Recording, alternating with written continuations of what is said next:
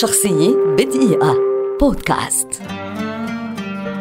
ستيفاني ماير كاتبة أمريكية شهيرة ولدت عام 1973 وتعد واحدة من أشهر الكاتبات على مستوى العالم في عصرنا الحالي وتعود هذه الشهرة الاستثنائية لسلسلة مصاصي الدماء الرومانسية التي ألفتها وعرفت معها نجاحا باهرا تويلايت التحقت بجامعة بريغام بولاية يوتا حيث حصلت على درجة البكالوريوس في اللغة الإنجليزية عام 1997 ولم تكتب أي قصص قصيرة قبل تويلايت وتقول ماير أن فكرة الرواية جاءت لها في المنام عام 2003 فكتبت النص الذي يعتبر الآن الفصل الثالث عشر في الكتاب. وفي غضون ثلاثة أشهر كانت ماير قد حولت حلمها إلى رواية كاملة ليتنافس ثمانية ناشرين على حقوق النشر في مزاد علني عام 2003 وبحلول نوفمبر وقعت ماير على صفقة لثلاثة كتب ب 750 ألف دولار.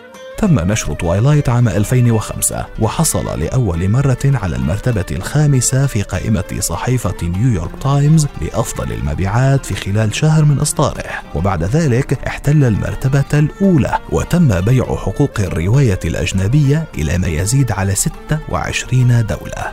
ونالت روايات Twilight شهرة عالمية إذ فازت بالعديد من جوائز الأدب وباعت أكثر من 70 مليون نسخة على مستوى العالم. وتمت ترجمتها بعد ذلك إلى 37 لغة مختلفة. كما تم إطلاق نسخة الفيلم المعدلة Twilight في الولايات المتحدة عام 2008 أطلق على ماير لقب كاتبة العام عام 2008 كما كانت أيضا صاحبة أكثر مبيعات للعام نفسه. وحصلت على المرتبة رقم 49 في قائمة مجلة تايم لأكثر الشخصيات تأثيرا في العام نفسه أيضا. كما أنها أدرجت في قائمة أكثر 100 مشهور قوة في احتفال فوربس عام 2009 إذ حصلت على المرتبة رقم 26 مع عائدات سنوية تتجاوز 50 مليون دولار.